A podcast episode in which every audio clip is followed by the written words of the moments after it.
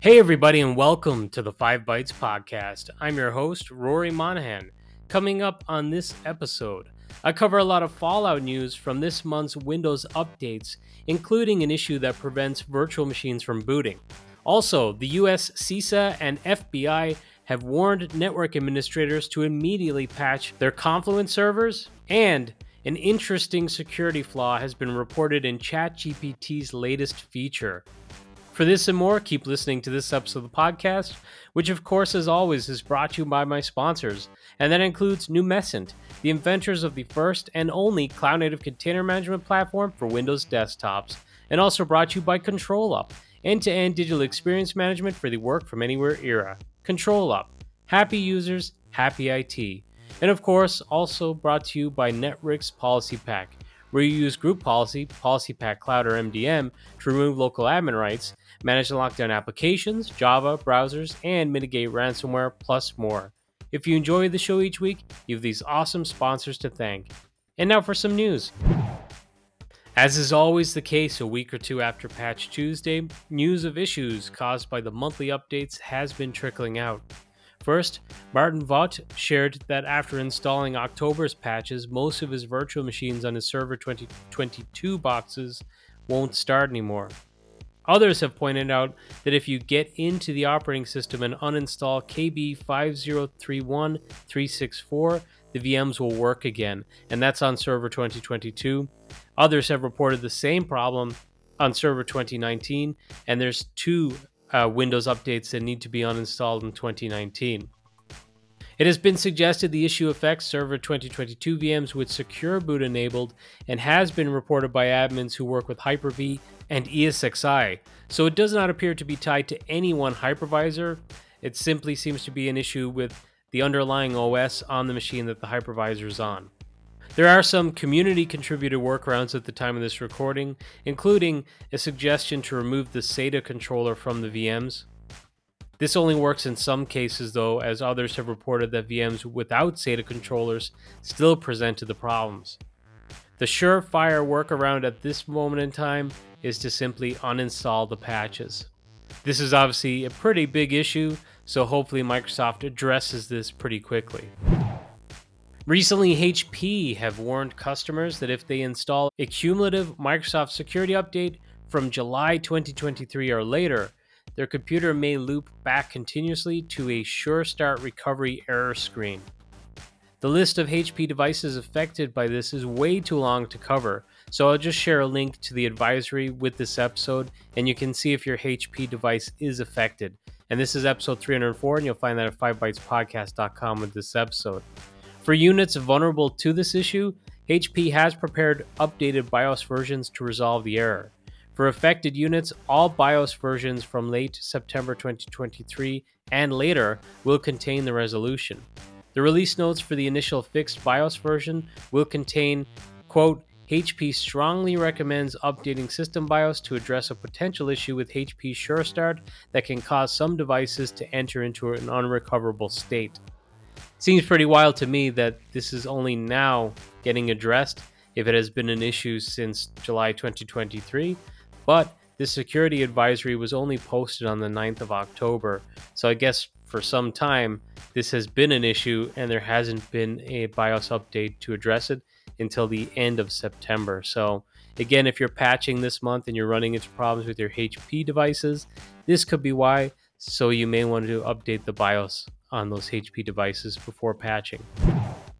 AuthLite, who offer two factor authentication for Active Directory, posted a security advisory warning customers that the 2023 October cumulative update for Microsoft Server 2022 version 21H2, which is KB5031364, makes changes in the KDC svc.dll file on 2022 domain controllers that causes previous versions of AuthLite to break and prevent the domain controller from booting or authenticating users.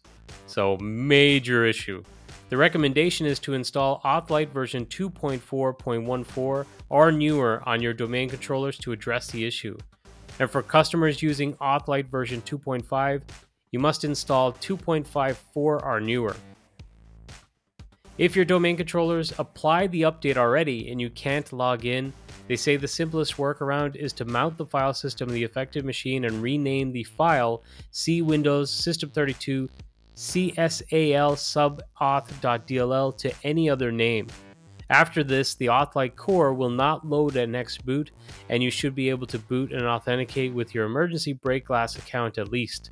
At that point, you can install version 2.4.14 or newer and reboot, and everything should work as before, which is interesting because it, that's instructions on how to get around the two factor authentication, I guess. But I mean, you do rely on that break glass account, which hopefully you have if you are a customer and you're using AuthLite. Hopefully, you have that break glass account. Otherwise, I guess this one could be kind of hairy. Microsoft have confirmed and fixed a known issue with KB5041356 for Windows 10 21H2 and Windows 10 22H2, where the patch would just fail to install. According to bleepingcomputer.com, they reported that some of the most common errors being encountered was error 8007000D with parentheses error underscore invalid underscore data. The issue has been addressed via a known issue rollback. Now, there have been reports of some other issues related to this month's Windows updates in the patch management mail group, but I've not found widespread reports for all of these issues yet, so I'm just going to hold off from reporting about them until there's further confirmation. But I suspect that next week there's probably going to be more news on this podcast about some fallout from the Windows updates for October. Cisco recently disclosed a vulnerability in IOS devices that hit the maximum in severity score. So, this is a big one. And it's not a surprise that it hits that maximum, as exploiting the vulnerability is possible without authentication and the fact that the devices live on the edge of the network. They're basically sitting ducks. BleepingComputer.com has reported that attackers have exploited CVE 2023 20198 to compromise and infect over 10,000 Cisco IOS devices with malicious implants. Vulncheck stated, quote, if your organization uses an IOS system, it's imperative that you determine if your systems have been compromised and take appropriate action once implants have been discovered. While a patch is not yet available, you can protect your organizations by disabling the web interface and removing all management interfaces from the internet immediately. BleepingComputer.com also reported that there are more than 140,000 IOS devices found online. So if you're an IOS XE customer, patch immediately. The Hacker News reported on a hacking group exploiting a recently disclosed vulnerability in WinRAR as part of a phishing campaign designed to harvest credentials from compromised systems. The vulnerability of WinRAR is listed as CVE 2023 38831, and the attack uses a booby trap PDF file that, when clicked, causes a Windows batch script to be executed, which launches PowerShell commands to open a reverse shell that gives the attacker remote access to the targeted host. Also deployed is a PowerShell script that steals data, including login credentials, from the Google Chrome and Microsoft Edge browsers. The captured information is exfiltrated via a legitimate web service webhook site. So I put it on Twitter, but I believe this is the third instance of a WinRAR vulnerability being leveraged, or at least just WinRAR being leveraged for cyber attack campaigns. And just my own personal tip is, you know, if you're using something like WinRAR or maybe 7-Zip, it could be a good idea to deploy those as isolated applications so other users that are not entitled to the application or processes, be that like a cyber attack coming in, uh, if they're not entitled to that application, it should be isolated away from them. Just make it that bit harder for cyber gangs to leverage these tools, and also obviously block downloads of applications and installation of applications for standard users. Well, there, I could I could go on and on about security tips in general, but I won't. I'll spare you. In an update to a story I covered last week about a massive data breach of genealogy service 23andMe, It has been reported this week by bleepingcomputer.com that data for 4.1 million customers has been leaked online. As you may recall, 23andMe stated this breach was made possible via a credential stuffing campaign, which essentially means a hacker used an account name or email address and password combination discovered in a different breach unrelated to 23andMe to gain access to a limited number of accounts. But the company says that while only a limited number of accounts were breached, those accounts had opted into the DNA relatives feature of the service, allowing the threat actor to scrape millions of individuals' data. Which I guess isn't great, but to be honest, this is data people were willing to share already, so maybe it's not the most intrusive, dangerous data breach in history. Uh, this is just information they would have been sharing to anyone that happened to be a match. But it would be interesting to see if this data is used and abused in any way. In another story that is an update to something I covered last week, a report from Mandiant suggests that the recently disclosed Citrix NetScaler vulnerability that had many poor Citrix admins working over the weekend doing patching has actually been exploited since August, which means this is a good time for me to remind you once again that Mr. Popelgaard's blog post covers what you should know about the vulnerabilities and how to patch the issues, plus what to do if you are infected, which is quite possible now since people's NetScalers were exposed for months before the patch was made available. If you're a Citrix NetScaler admin and customer, good luck. I hope you were not breached. This week, the US CISA and FBI warned network administrators to immediately patch their Confluence servers against a maximum severity flaw actively exploited in attacks.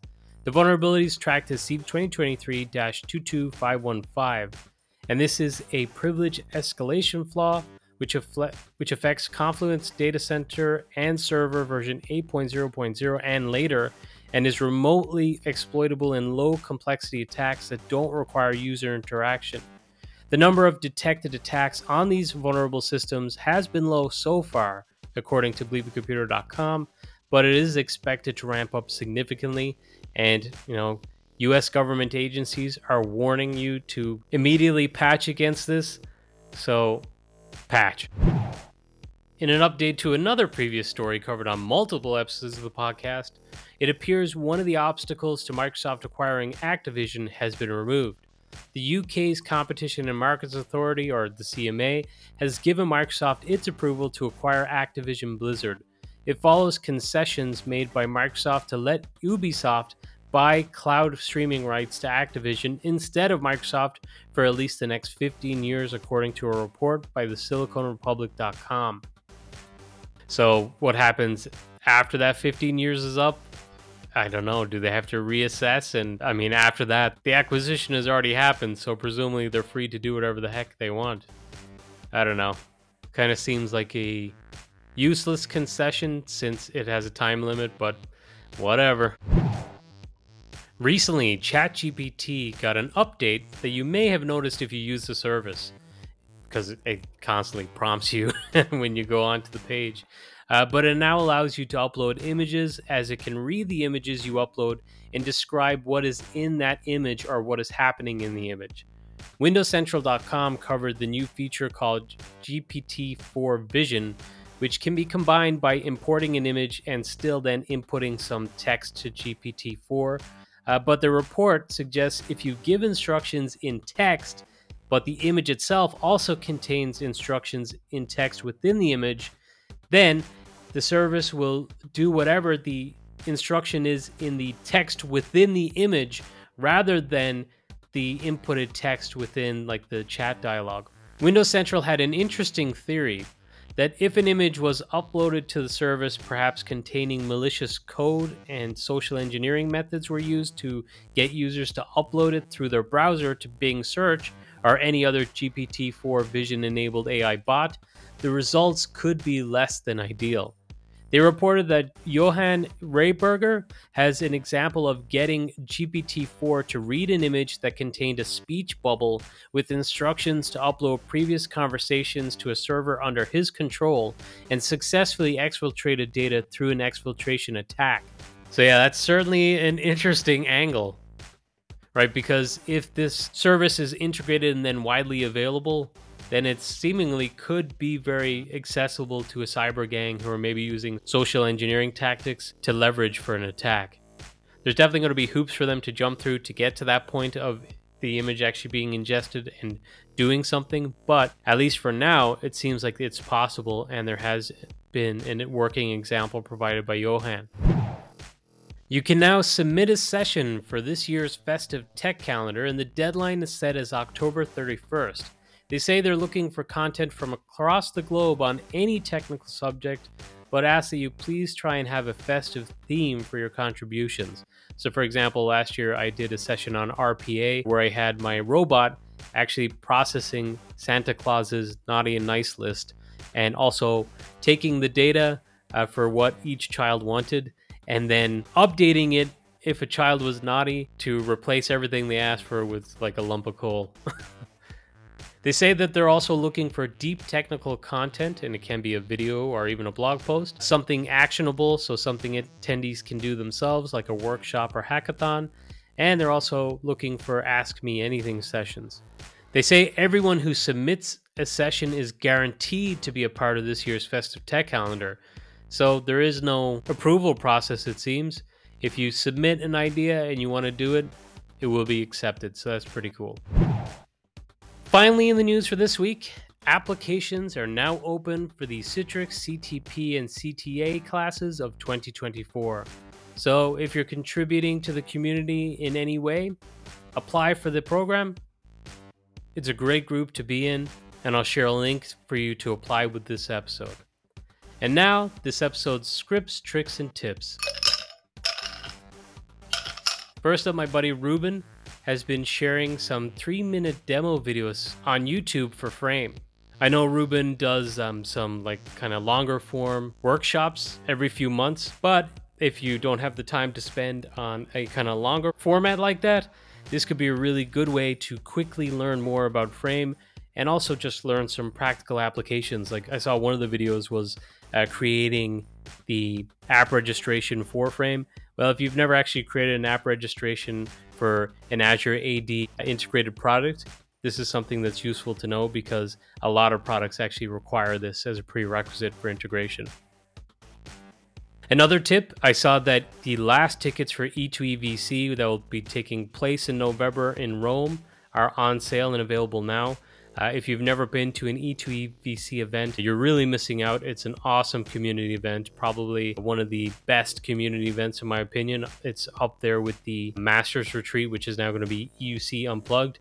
So, just a tip for those in the community I feel like maybe there's not that many people going to events anymore, but maybe you could just be selective about what events you go to and make the time count. And if you do want to make your time count, I suggest you try out E2EVC and also EUC Unplugged, and you can get your tickets for those right now.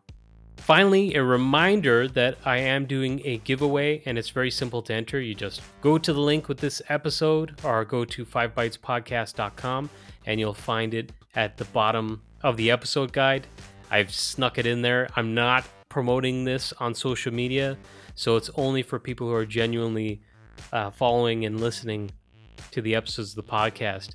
Uh, but all you have to do is give your name and verify that you're over 18, and you'll be entered into a draw that I'm going to do on October 31st on Halloween. And the winner will get a Stream Deck Plus, which is a cool Stream Deck that still allows you to program in buttons that is very handy, but it also has some dials for uh, like audio input and stuff like that. So, very, very cool device. And I don't have one yet myself. I would like to get one, and someone who enters is going to be lucky enough to get one for themselves. Well, that's it for this episode of the podcast. Thank you all so much for listening.